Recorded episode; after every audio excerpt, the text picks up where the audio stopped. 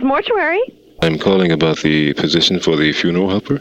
Okay. The position for the funeral helper is basically part time, Yes. and it would be at the scene.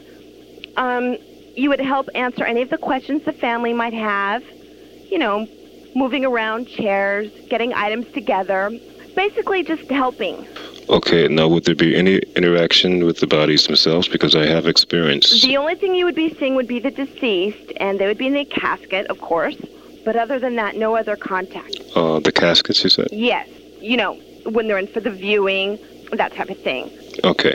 Because as I said before, I do have several, you know, a lot of experience with the bodies, Uh huh. uh, with embalming and the dressing and uh, the caressing and the stroking, all of that sort of thing. Great. Yes. Okay. I'm really, and I have no aversion to, to dead people whatsoever. And Good. I've been, I have had uh, years of experience working with dead people. Mm As a matter of fact, to be quite honest with you, I prefer dead people to living people. hmm.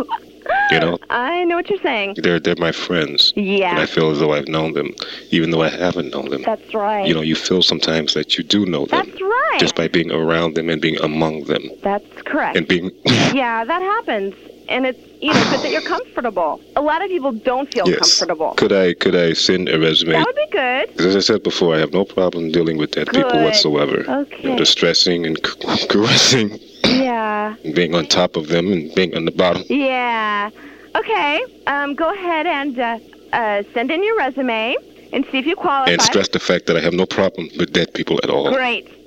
Let me take your name. My name, Uh huh. my name is Harold. Okay. Perfect. I really need this job real bad. Okay. We look forward to seeing I you. want to help people that have been walking this earth and no longer are among us, you know? That's right. I think there's a need for that. And we shouldn't fear it.